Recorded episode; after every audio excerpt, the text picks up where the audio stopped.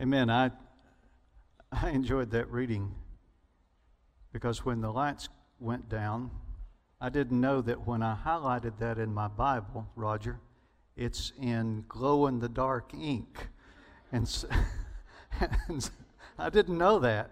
And so I opened my Bible when I stepped up here and Kelly was reading, and I thought, oh my word, everybody ought to do that mark that verse in glow in the dark ink and then turn the lights down and just and watch it pop off the page to you. We're talking about the most important thing in all your life. I've chosen the title for our series for the next several weeks as prime directive. You know i think that the first of the year is the prime time to think about what is the purpose of your life. In our Barnabas class uh, right now, we are going through the purpose driven life 40 days of purpose. We're reading, the members of the class are reading that book just a few pages each day, and it takes me about 10 to 15 minutes to do that. Uh, somebody else said took them a little longer, but that's what that's what it takes me. And it's full of scripture references. And if you're not in a small group, I'm going to shamelessly uh, try to get you in my group uh, at 10 o'clock on Sunday mornings. We would love to have you going through the purpose driven life with us. And, and it's highly appropriate at this time of year. I'm not a big believer in New Year's resolutions because they usually have to do with very temporary things and they usually are very temporary in their duration. I hope you did not buy a membership in, in a gym for the new year because you probably will not continue that. If you haven't been exercising, uh, you're probably not going to continue that. Those, those types of things Usually, our commitment is very shallow, and the things that we commit to are very temporary. The problem is our lives are everlasting, and we were built, we were made for a purpose. And it is important that you find the purpose that God has for you in this lifetime. And there's no better time than the beginning of the year. The new year is a very special time for me, anyway because that's when I came to Christ. You see, I, I was a church member. I had been baptized. I was very religious, and but I was lost. And it was in the wee hours after midnight on January the 1st, early in the morning of January the 1st, that I finally admitted that I was religious, but I was lost. And I came to Christ. I got on my knees, repented of my sins and the hypocrisy, the lie that I'd been living, and I called on Jesus to come into my heart and save me, to forgive me of my sins and to save me. And I know this is the introduction to the sermon and not the sermon, but let me tell you if that's where you are, you need to do what I did. You need to come to Christ. You need to get over the pride and admit to God that you need Him and you need to be saved. What better time than the first of the year? I've, again, I've chosen the title of the series for the next several weeks as Prime Directive. What is the most important thing in our lives? You know, the Bible says that the most important thing, the number one commandment, the most important commandment is to love God. But I got news for you, teenager. Love is more than butterflies in the stomach, it's more than the, the hot flash of excitement, you know, when that special person walks into the room. I, I warn you, that's a very fleeting thing. Instead, Brenda and I have been married for 49 years. And I, I was looking around. I, I, I have to say that when I say that in the first service, I look around and there are a lot of people in that service who've been married longer than I have. Uh, not many in this service have been married that long. So, what is the secret to longevity in marriage? It's understanding that it's not about a feeling, because the feeling goes away. It is a commitment to cherish, to treasure someone, and to give up what you would like to do, where you would like to be, to sacrifice yourself in service to someone else.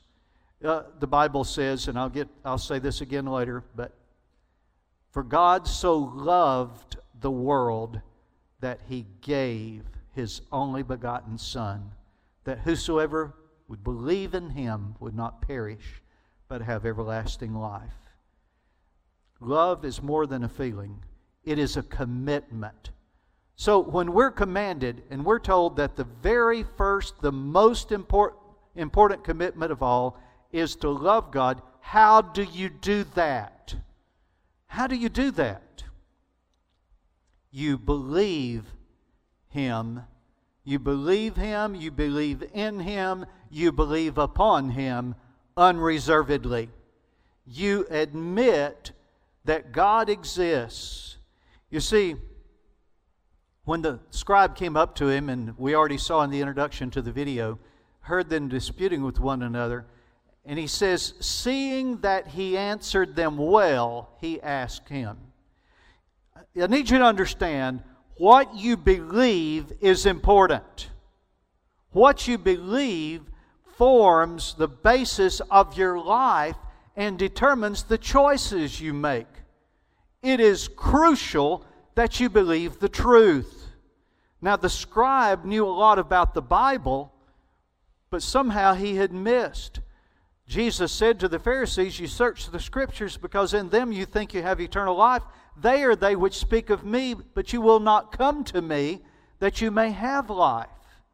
You must know that God exists, you must believe in Him unreservedly. The Bible says, In the beginning, God created the heavens and the earth.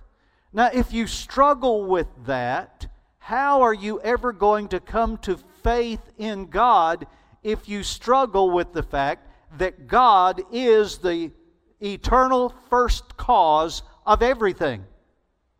Before time was, God was being.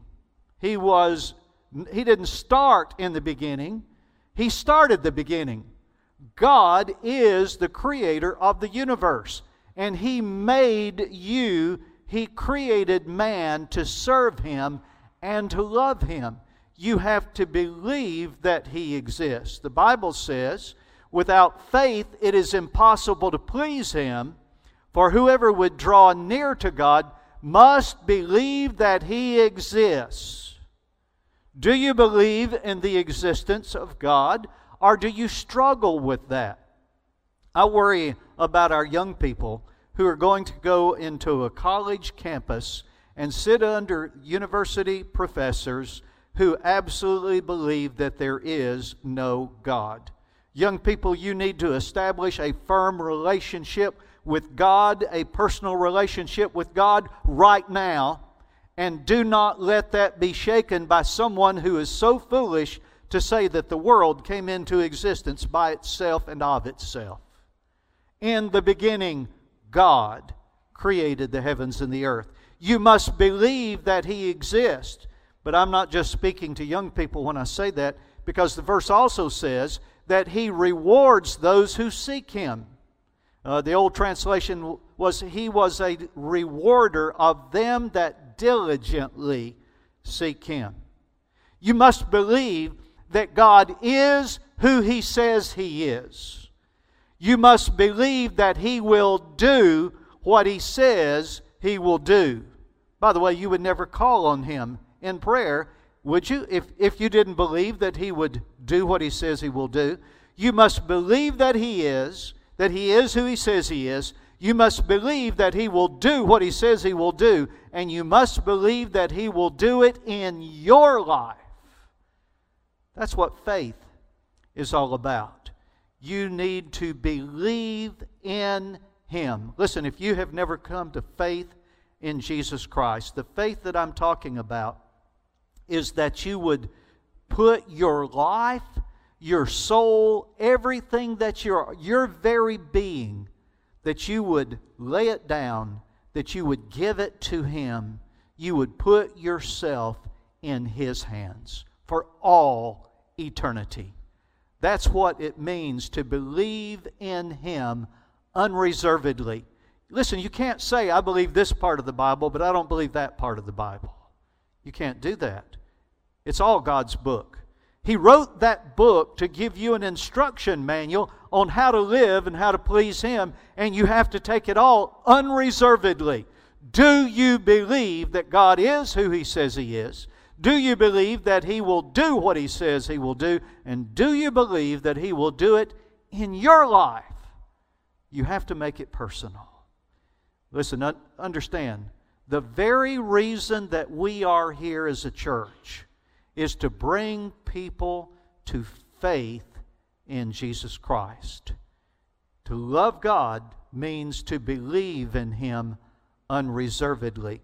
It also means to know Him intimately. To know Him intimately. You know, I, I used to struggle with that term, talking about knowing God intimately. But since I really got into deep walk with Jesus Christ, I don't struggle with that term anymore. You know, I talk about Brenda and I have been together all these years. By the way, if, if you wonder how she looks so young and beautiful, we've been married 49 years. I married her when she was two years old. But she knows very well how I will react to things. She sometimes knows what I'm thinking before I know what I'm thinking. Uh, that is an intimacy of, of mind, of soul. It's, it's not just physical intimacy that's involved in marriage, it's, it's an intimacy much deeper than that. And God wants that kind of knowledge with you. Listen, God knows you better than you know you. He is your creator. He designed you the way you are, and He knows you inside and out but He also wants you to know Him inside and out. Jesus answered to that question What's the most important?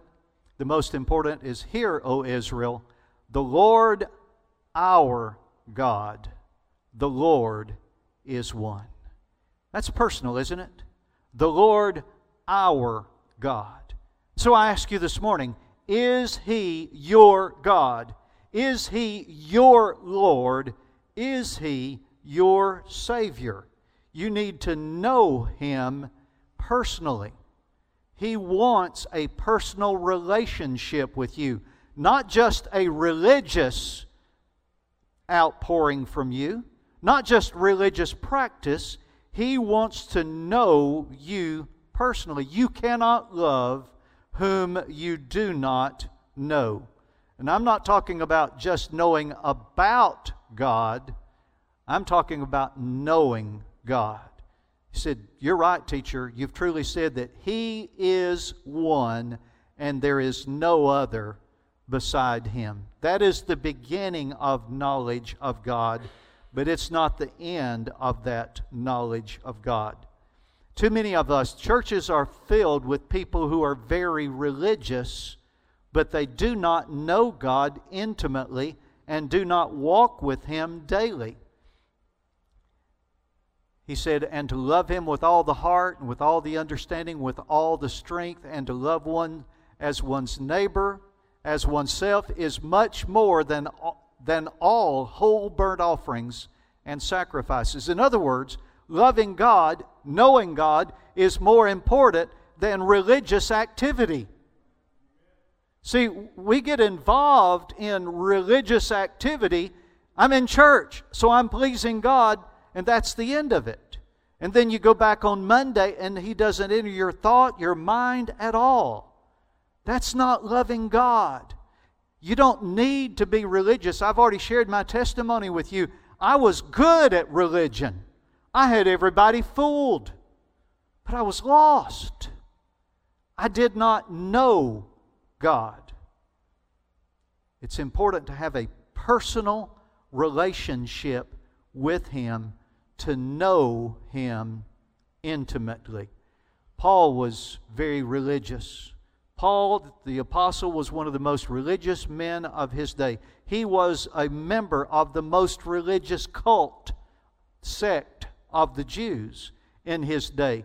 But Paul came to the conclusion indeed, I count everything as loss because of the surpassing worth of knowing Christ Jesus, my Lord. In the longer passage, and because it would have required several slides, I didn't want to do that to you. The longer passage in that, in that scripture, he actually says all that, he describes all that religion, and he said it was garbage. And that's a very nice way of saying what he said. It was worse than that. It's just garbage. It's just stuff that stinks. It really doesn't matter. It's stuff you throw out and you don't want to step in. It's all the stuff. Are we really expecting to please God with all of these religious things when we really don't have a relationship with Him and we really don't know Him? Paul said what really matters is the surpassing worth of knowing Christ Jesus, my Lord. Do you know him? Faith Baptist Church exists to bring people into a personal relationship with Christ. And get this, don't miss this. And to help them grow in that intimate relationship with Him. Are you growing? Is your faith becoming greater? Is your knowledge and understanding of, of Christ getting better? Are you walking more closely with Him?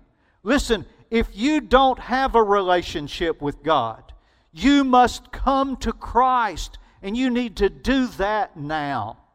You need to do what I did and, and give up the pride and admit, Lord, I can't do it without you. I need you in my life. Save me. But salvation's just the beginning of that relationship. I hope you're a part of a small group.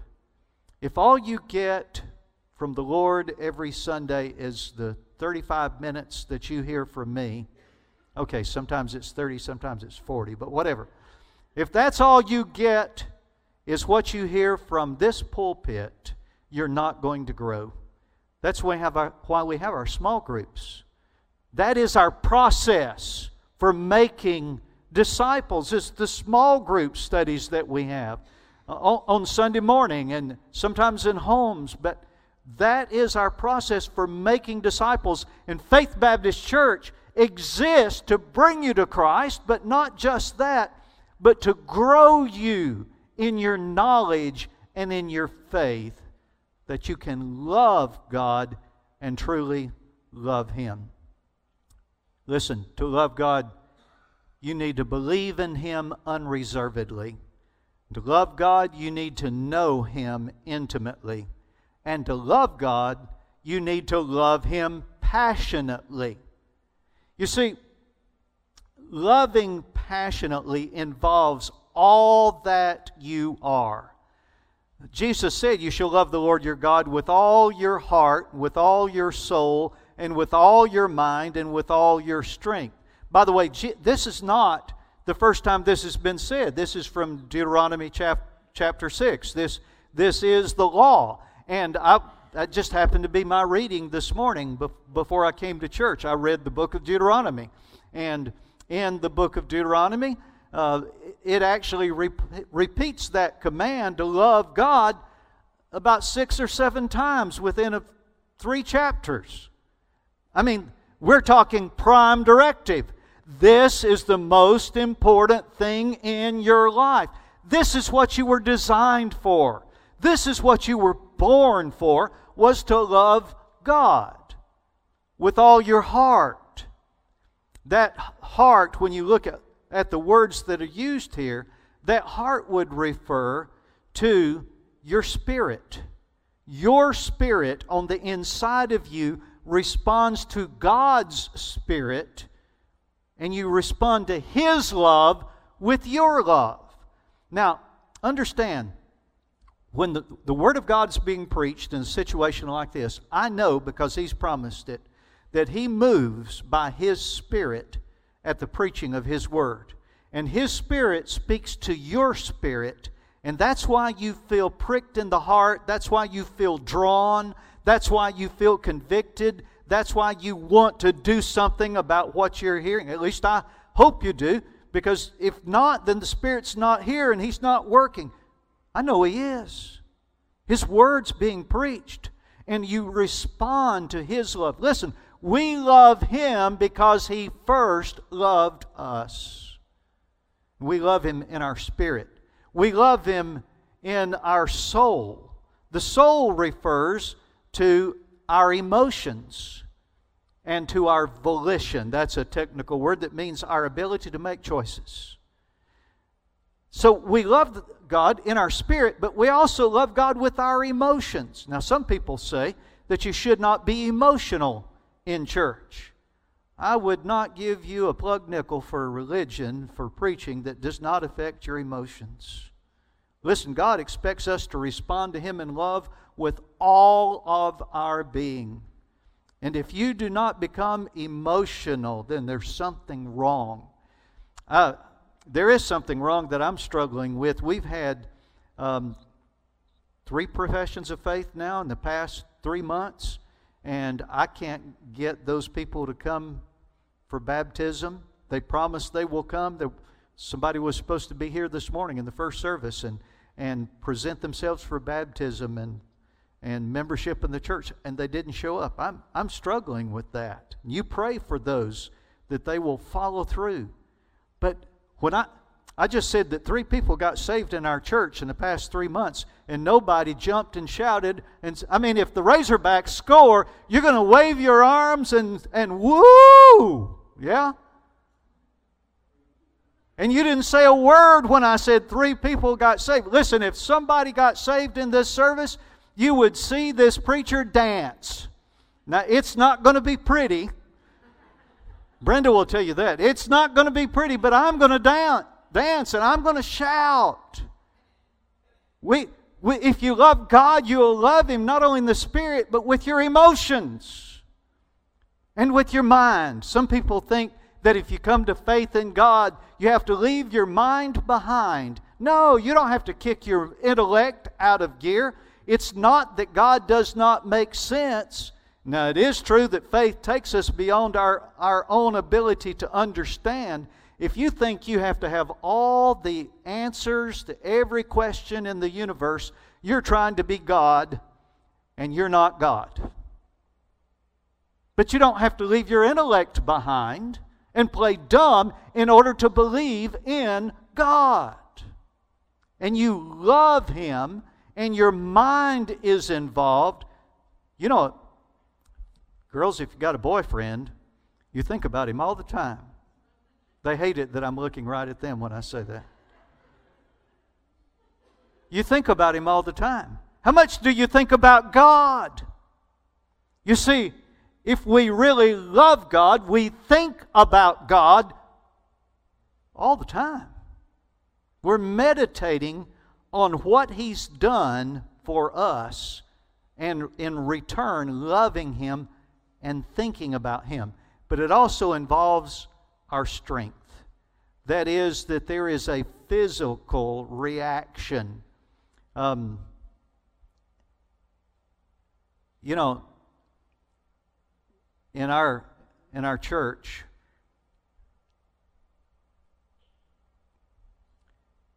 in the first service, I get a lot more feedback than I do in this service. I was struggling whether to say that to you or not. But we had a, if you were in the combined service last week, did you notice that applause broke out in the middle of the sermon? Did that shock you? Man, I, that's exciting to me because that is a physical, it had nothing to do with me that is a physical response giving praise to God by putting your, putting your hands together. Some of you see me when in the songs, I raised my hand. I just, so, you know, I, I think in some churches I'm not supposed to do that. When I get in those churches, my, I have to hold my hand down because my hand wants to go up sometimes on its own. There is a physical response to what God has done, and we give Him glory and we worship Him with our heart, with our soul, with our mind, and with all of our strength. That means that our love of Him involves all of us. We express that love through our worship. And that worship should involve our heart, our mind, our soul, and our body. Tell you what, if you don't if you don't like clapping, don't go to Africa. Um, if you don't like drums, don't go to Africa. For those who don't know, we spent a dozen years of our lives of our life on the mission field in Africa. But our worship should involve all of us, including a physical response. But when we're talking about worship, listen, you need to be careful of false gods, idols. You shall worship no other God, for the Lord, whose name is jealous, is a jealous God. I will admit that passage is probably in the scripture because I just read it, and it just blows me away, Chris, that it says his name is jealous. How many names does God have? I don't know but the Bible calls him a jealous God whose name is jealous. Be careful of cheap substitutes in your life. You were made on purpose for a purpose, and you need to fulfill God's purpose in your life. And that means loving Him with all that you are. Faith Baptist Church exists to lead people of all nations all races, all languages, and all people groups to worship Jesus Christ. That's why we're here. If you're going to love God, you need to believe in Him unreservedly. You need to know Him intimately, and you need to serve Him energetically.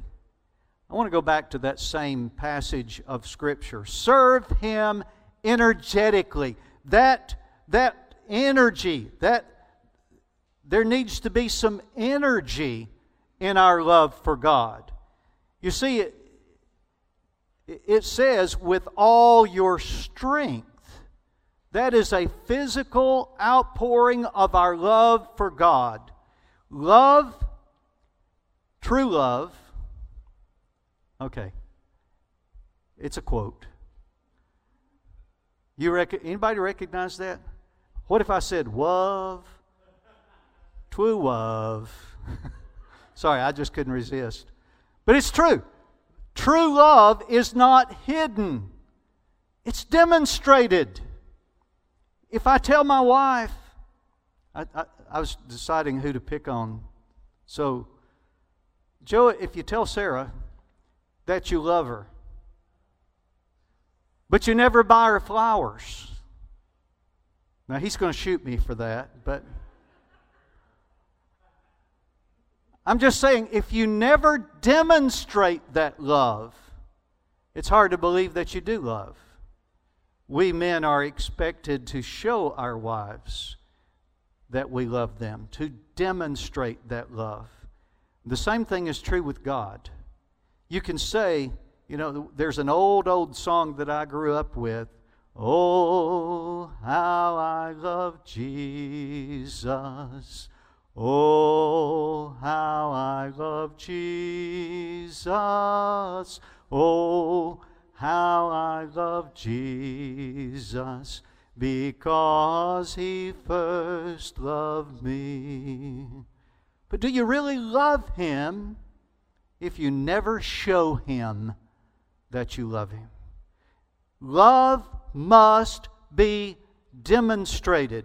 We show God that we love Him the way He showed us.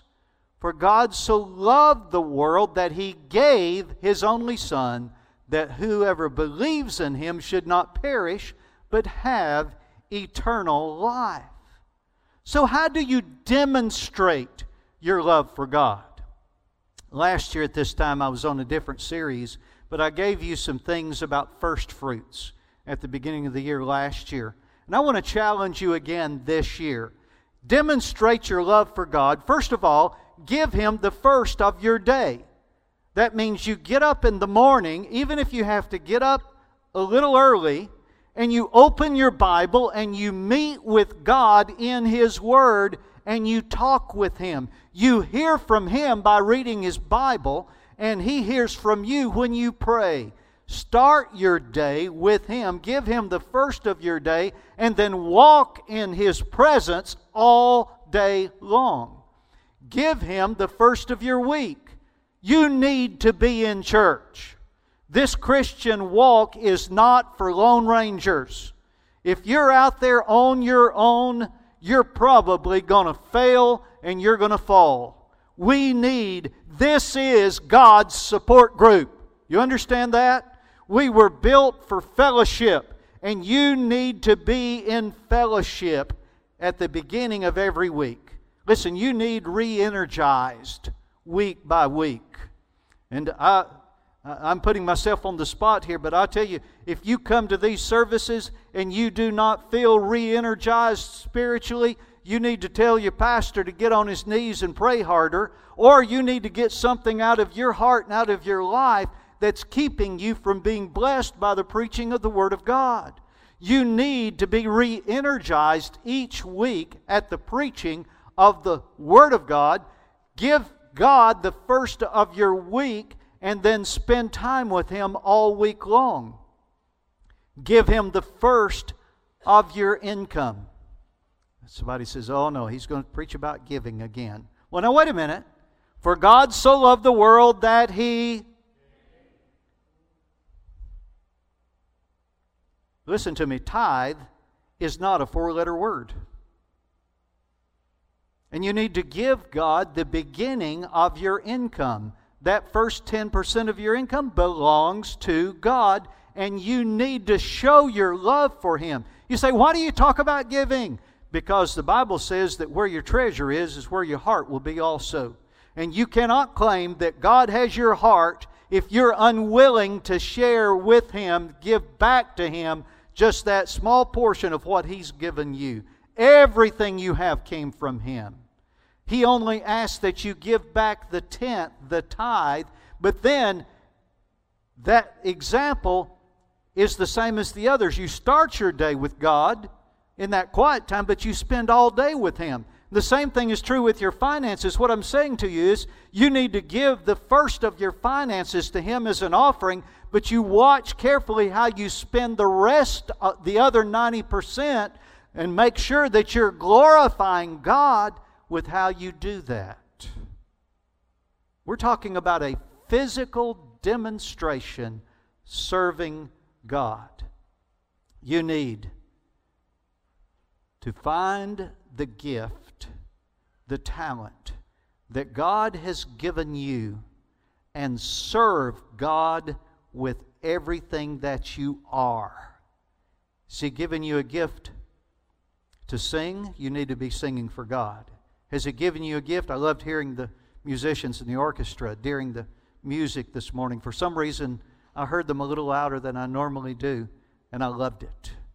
If you got a gift, use it for the glory of God with all your strength.